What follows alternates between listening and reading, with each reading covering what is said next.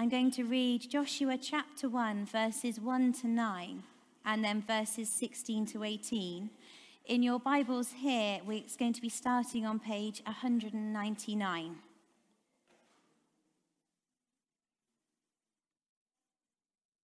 So that's Joshua chapter 1, verses 1 to 9.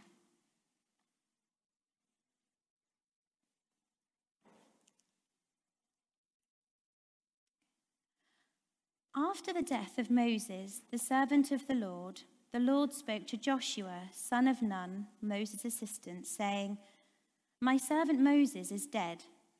Now proceed to cross the Jordan, you and all this people, into the land that I am giving to them, to the Israelites. Every place that the sole of your foot will tread upon, I have given to you, as I promised to Moses from the wilderness and the Lebanon as far as the great river, the river Euphrates, all the land of the Hittites to the great sea in the west shall be your territory. No one shall be able to stand against you all the days of your life. As I was with Moses, so I will be with you. I will not fail you or forsake you. Be strong and courageous, for you shall put this people in possession of the land that I swore to their ancestors to give them. Only be strong and very courageous, being careful to act in accordance with all the law that my servant Moses commanded you. Do not turn from it to the right hand or to the left, so that you may be successful wherever you go. This book of the law shall not depart out of your mouth. You shall meditate on it day and night so that you may be careful to act in accordance with all that is written in it. For then you shall make your way prosperous, and then you shall be successful. I hereby command you be strong and courageous. Do not be frightened or dismayed, for the Lord your God is with you wherever you go. And we continue from verse 16.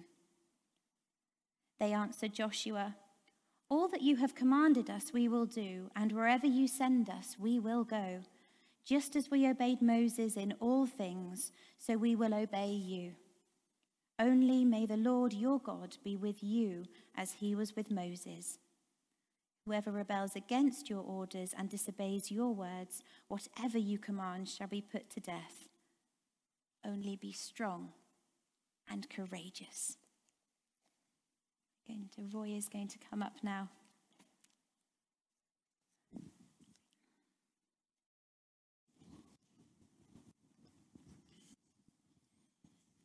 Let's bow our heads. Is not my word like a fire and like a hammer that breaks the rock in pieces? Therefore, Lord, we ask that you would break the hardness of our hearts and our stubbornness and open our minds to be strong and very courageous. Build us up in your word. In Jesus' name, amen.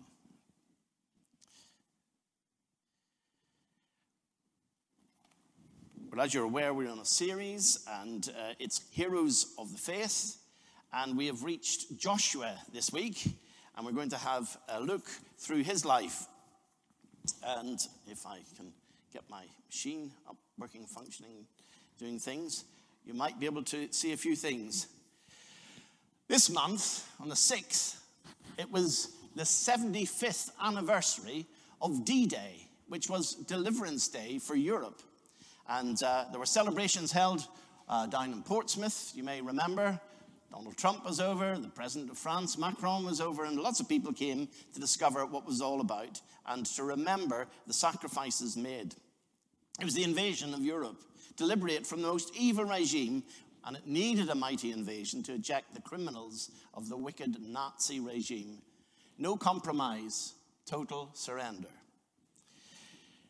Now, those who watched that on the uh, morning of uh, the 6th of June, uh, which was interesting, uh, were reminded of the beaches around what was called Sword and Juno, where the British uh, forces landed and on the couch being interviewed was this gentleman.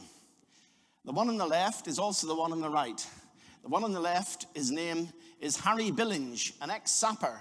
uh, Royal Engineers, for those that don't understand military speak. On the left, he's 93 years old, and on the right, he's 18 years old, which is the age he was on D Day and went across uh, to France and landed.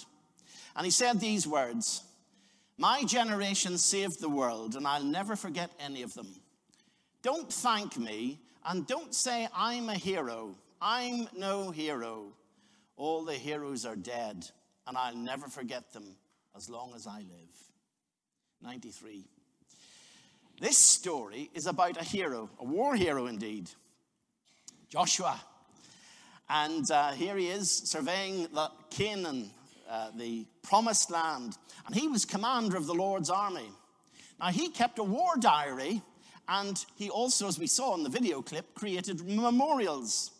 Don't forget, that's the point. Make sure we write down so that the next generation gets to hear about it. Now, I served out in Bosnia in an operation, uh, and my general was uh, Major General Mike Jackson, uh, who eventually commanded the whole of the British Army.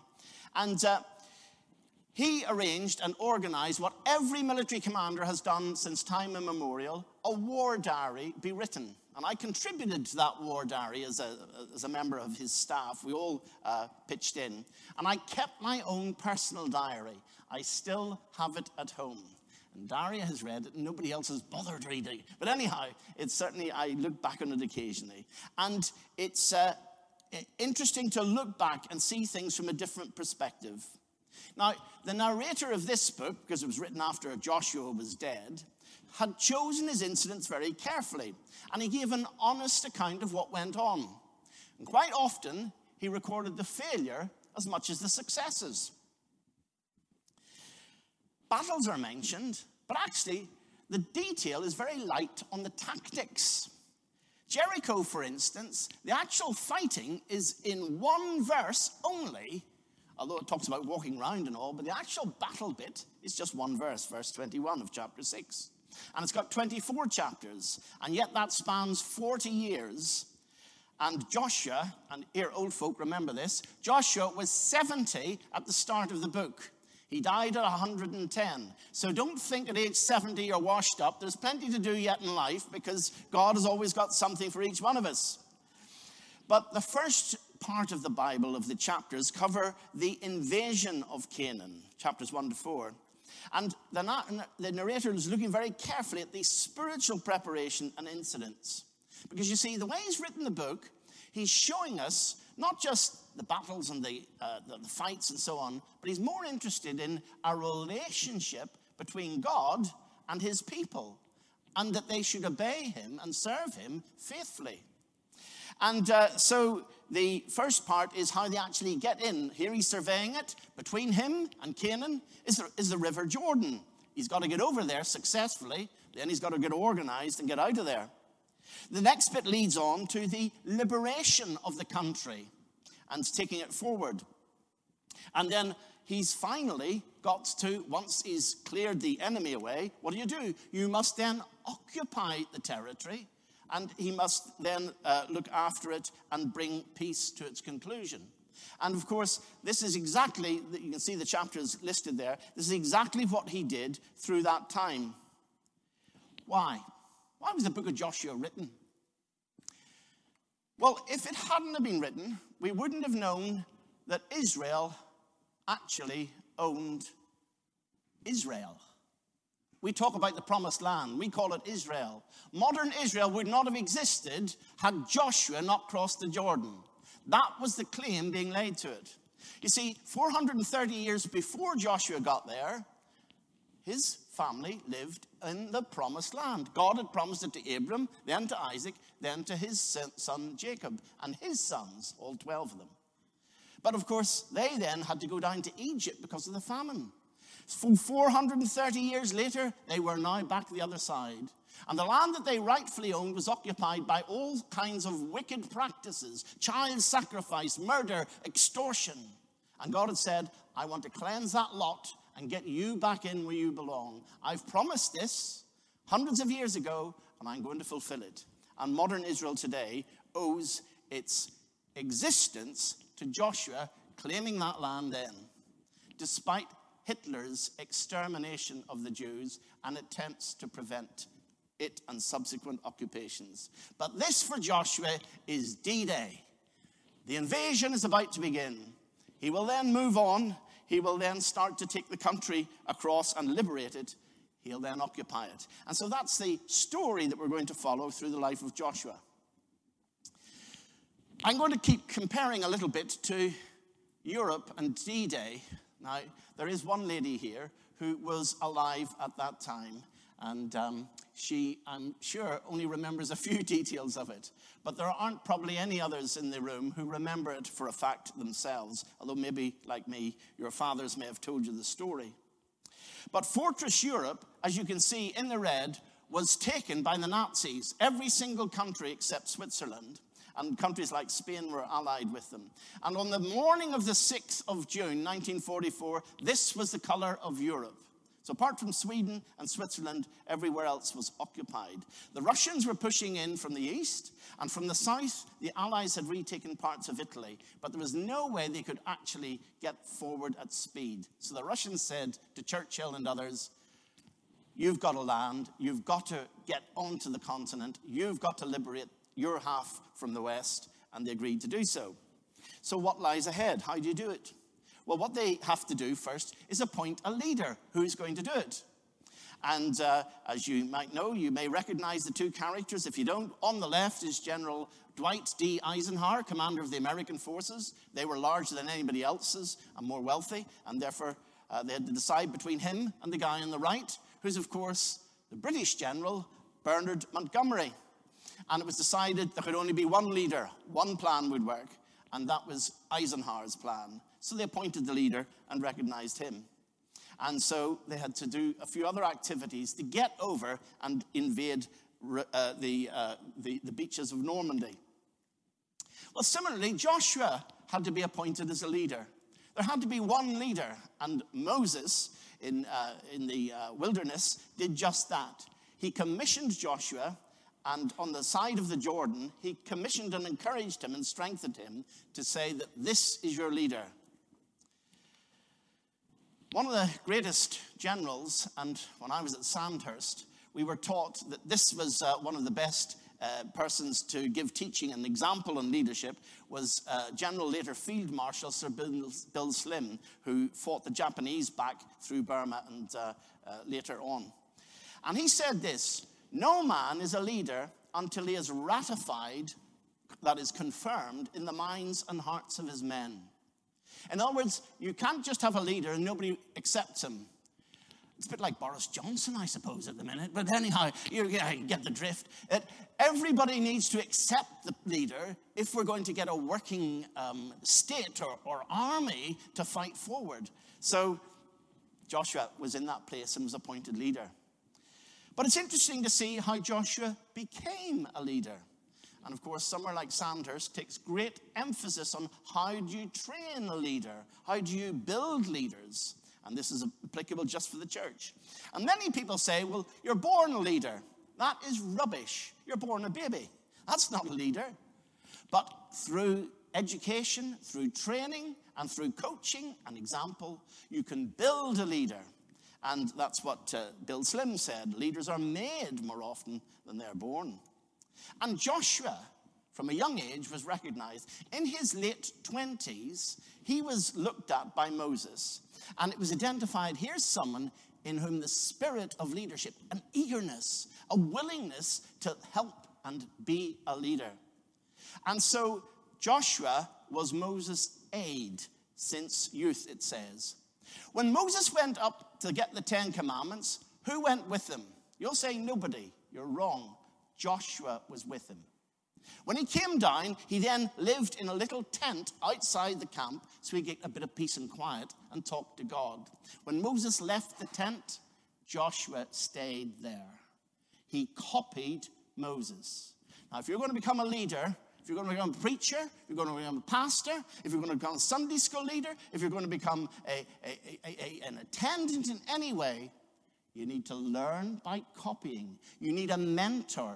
You need someone who's bigger, better, and more knowledgeable than you about what you're trying to study, whatever that is, and learn from them And if they can bring you under your wing and coach you, you will be a much better trained person for whatever task God lays in front of you. And that's exactly what Joshua did. He learned leadership by modeling on Moses. We need a good model.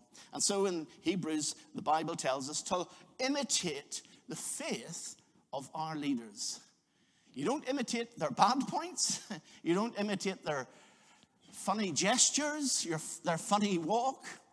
Do you know, I knew a flute player, I was a flute player, and I knew a flute player, and he studied under the great James Galway, Sir James Galway. And um, this, this guy was about 18 or 19. He went off to Berlin to copy and study him. Well, he came back with a bit of a big belly and a funny, silly laugh like James Galway had. And I thought, no, no, that's not. You've got to learn how to play the flute, son, not, not imitate the wrong things. And so must we. We must imitate, but we must imitate the right things. And it's the faith, it's the knowledge and the uh, information that they have to build their lives on. But the first thing you got to do, and I see two former intelligence uh, officers in the room at the moment uh, uh, within the British Army, and uh, the first thing you need is intelligence. If you don't understand where you're going, if you don't know the way ahead, you're not going to get there. You need reconnaissance. You need somebody to go ahead of you. What's the first thing Joshua did? Well, he sent the spies into Jericho, and they went to Rahab's house, and they checked what's the morale like? They're quaking in their boots. How do we get there? Well, there's a neat little way around, actually, that they don't know. We got back that way.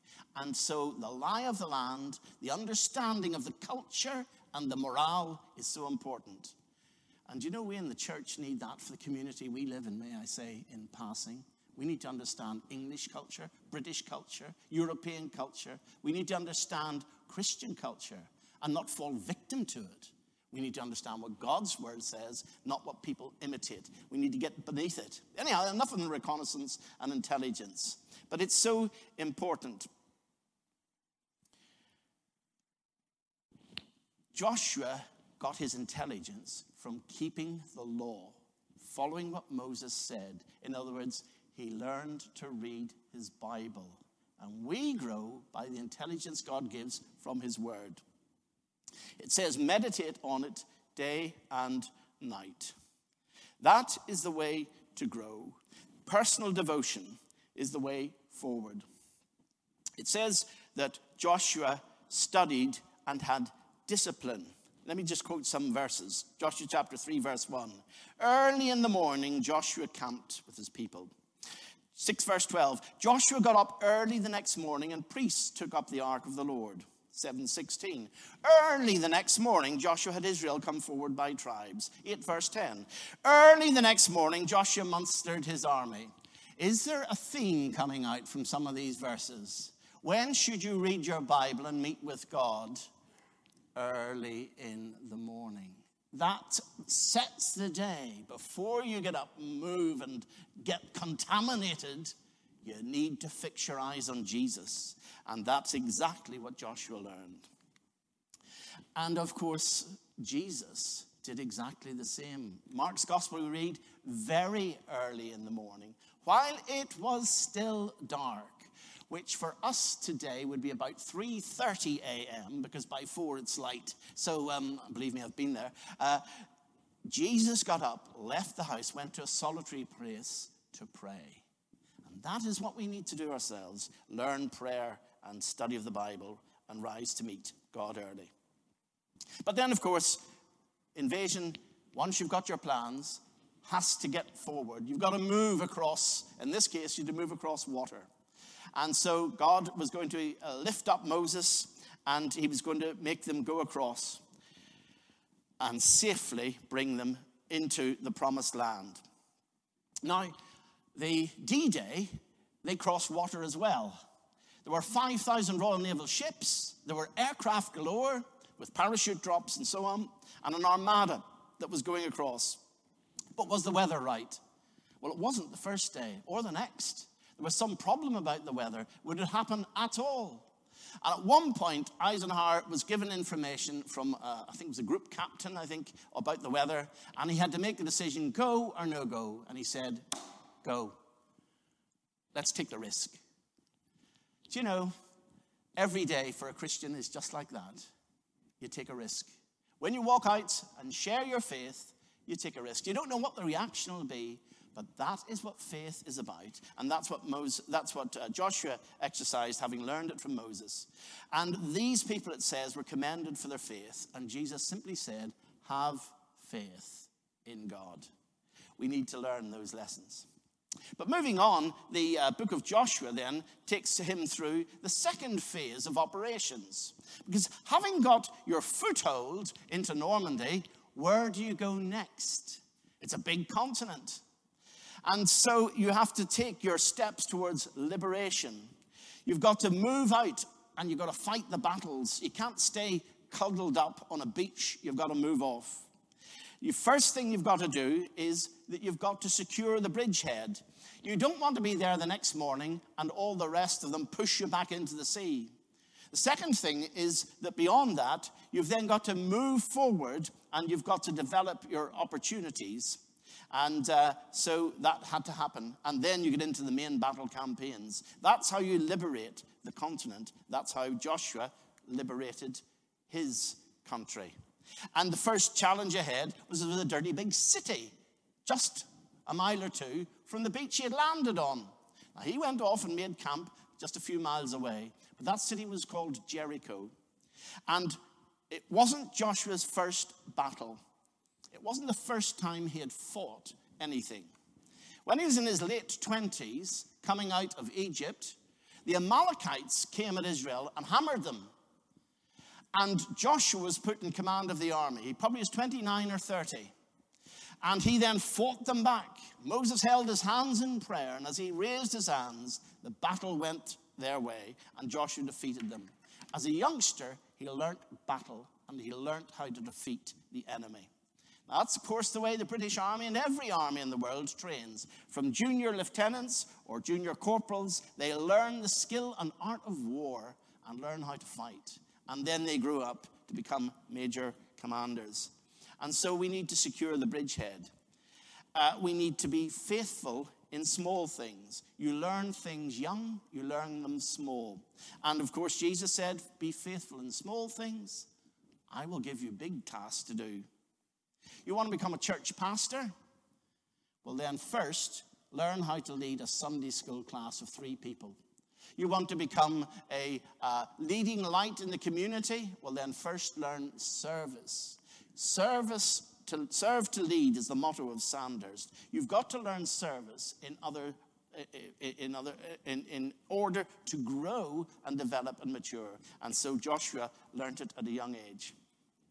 Right, time for questions. Does anyone recognize this bridge? Shout it out if you know the name of it, or I'll settle for where it is.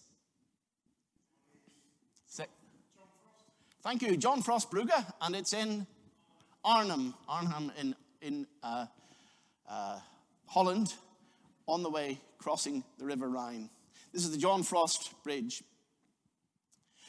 And it's too easy that once you've defeated the enemy in Jericho, or in the case of the Allies in Caen, which took them a couple of months actually, that you then say, right, let's just push on straight up this road, we'll get to every bridge, we'll cover them all, and we'll do the battle, and the way Monty put it is, we'll be in Berlin before Christmas. This was coming up September, by the way. Well, uh, that was ambitious, let's put it that way. But just as the Allies started to get a bit overconfident and then realized something hit them like the Battle of the Bulge to push them back, so we too, as Christian believers, can often get overconfident, and Joshua did as well. What happened is that in the time that they went to fight in Jericho, one of the Israelites was unfaithful. He stole what didn't belong to him. The Lord had said, Get rid of everything. He kept something for himself. And so much so that when they came to fight the next city, the report came back it's only a small place, just send a couple of thousand, we'll win it easily. And they were hammered because they had lost the battle. They had allowed sin to get into their lives and they become overconfident. And that's a real tragedy when Christian believers become overconfident in their own efforts. I can preach any day. I've done it so many times. No, you can't, mate. Every day is a new day. You need to be on your knees and in tears. I can do that. I can always ministry. I can take a Sunday school class. No, you can't without tears, prayer, and hard work. Everything demands that the same humility, the same humble walk day by day. That every day is a new day. Every day is a school day, as we say. We're learning all the time. But we must come fresh before God and not attempt anything in our own strength, but allow His strength through the Holy Spirit to do it. Joshua had to repent and to go back to the Lord, to cry to Him, and, uh, and was told, get back on your, get back on your feet. I will.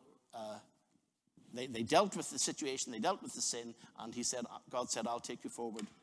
And of course, in the New Testament, Paul chastises one of the churches in Galatia because he says, Look, having begun in the Spirit, you're now trying to complete your Christian life by the flesh, that is, by your own efforts. We must beware that trap. And Joshua fell into it. But then Joshua planned the next campaigns. He had to push his army forward. And this is a fairly simple point. What he did, if you look at the map here, he first went across, that's Jericho there. He then went across and dealt with the towns around the center. Then he went south and had what's called the Southern Campaign. This is quite convenient because all the cities in the south ganged up against him. So it was just one big battle at Aijalon, and that was it. He destroyed them and then mopped up thereafter. And having done that and forced all his efforts there, he turned north and did exactly the same. And guess what? They all ganged up again on him. And of course, one battle solved the whole problem. And off he went. Do you see that he concentrated his effort? Now, if you saw the map of the Allies in, uh, in Europe, they started to split because the armies had to move different directions. The British went north, the Americans went east. Uh, that's my east, your west, that's east. And then the uh, French and the Americans went south and they split their efforts. But Joshua had to concentrate his efforts. Christians are bad at that. We have got lots of irons in the fire to the point sometimes where it's all iron and no fire.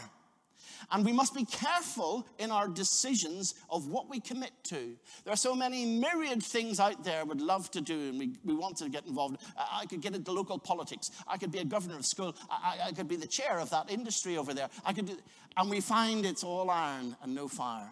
If you don't focus on your Christian growth and spiritual work, and if you don't focus on the work of your church and your fellowship, your house group, it'll be all iron and the fire will go down.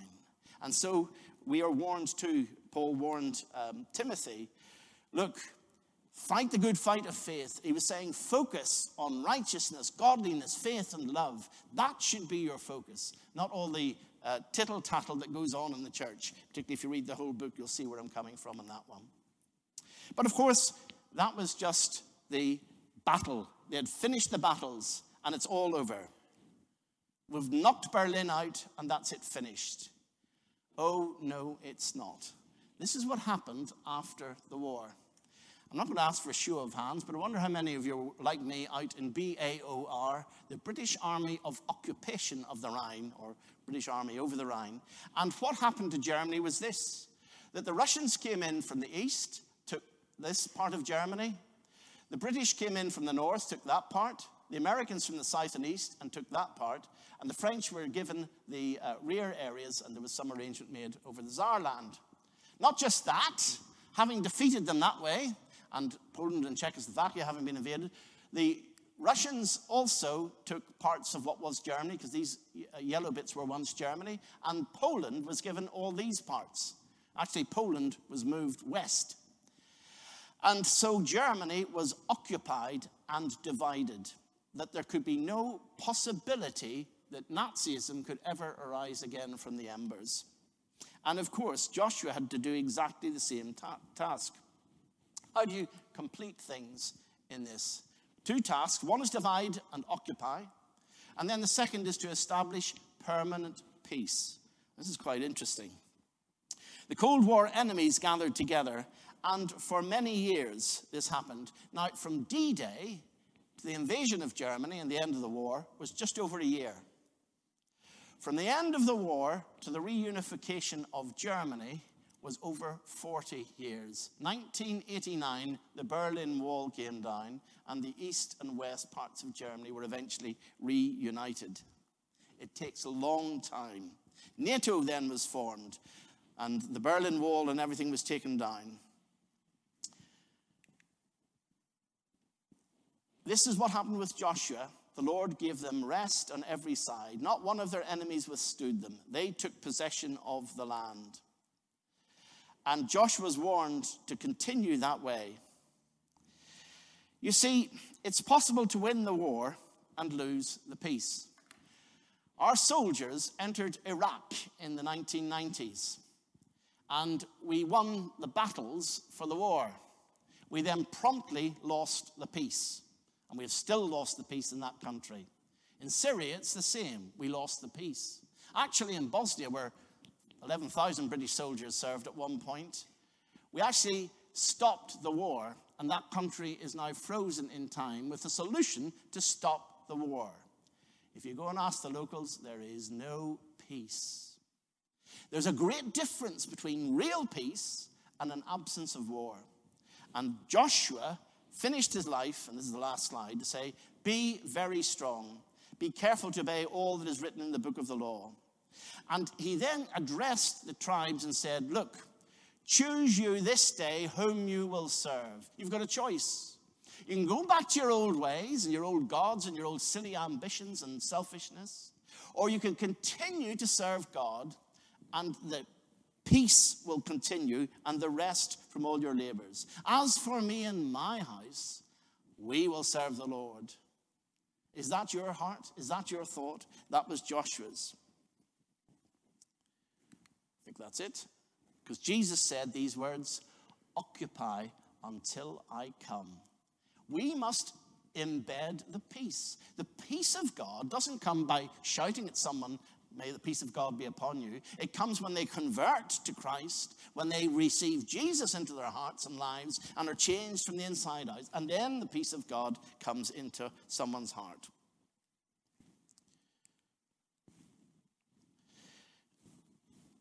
Just a thought and conclusion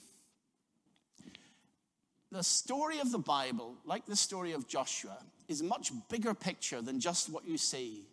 The story of the Bible is actually the story of how God took his people, brought them out, but then through that people brought the Prince of Peace himself into place, Jesus. Can you see Jesus in this story?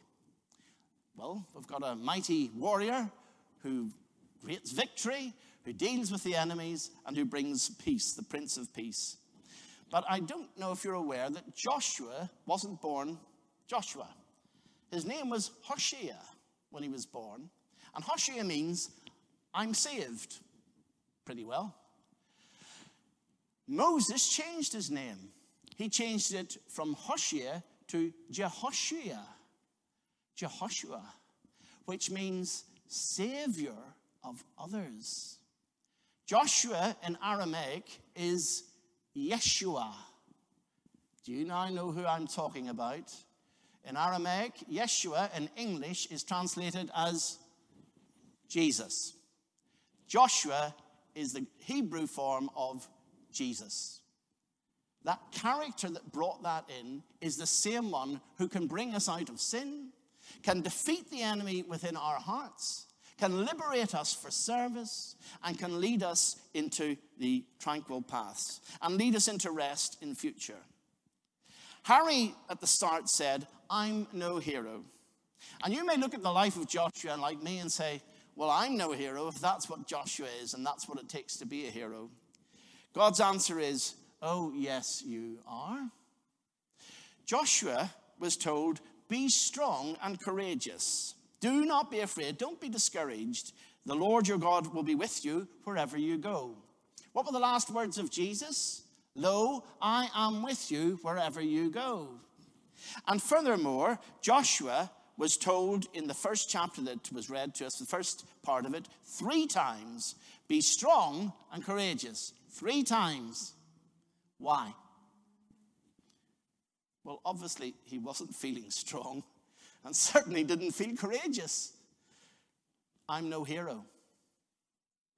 You're no hero, but in God's eyes, yes, you are.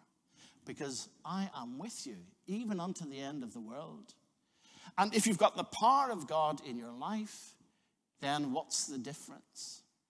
Somebody once uh, um, uh, read, read a verse that Paul said, and it said, I can do all things. And then the verse stopped at that point and looked at it, saying, Paul, you're off your mind. I can do all things. Who do you think you are? And then he turned the page over and it said, Through Christ who strengthens me. And he laughed and said, Well, sure, can't I do the same myself? Through Christ, we can do all things. We can serve. We can uh, be his uh, faithful soldier and servant. We can grow in discipleship. We can overcome sin. We can overcome temptation. He can bring victory through soul winning and evangelism. He can bring others into the kingdom that you can do through you, through me.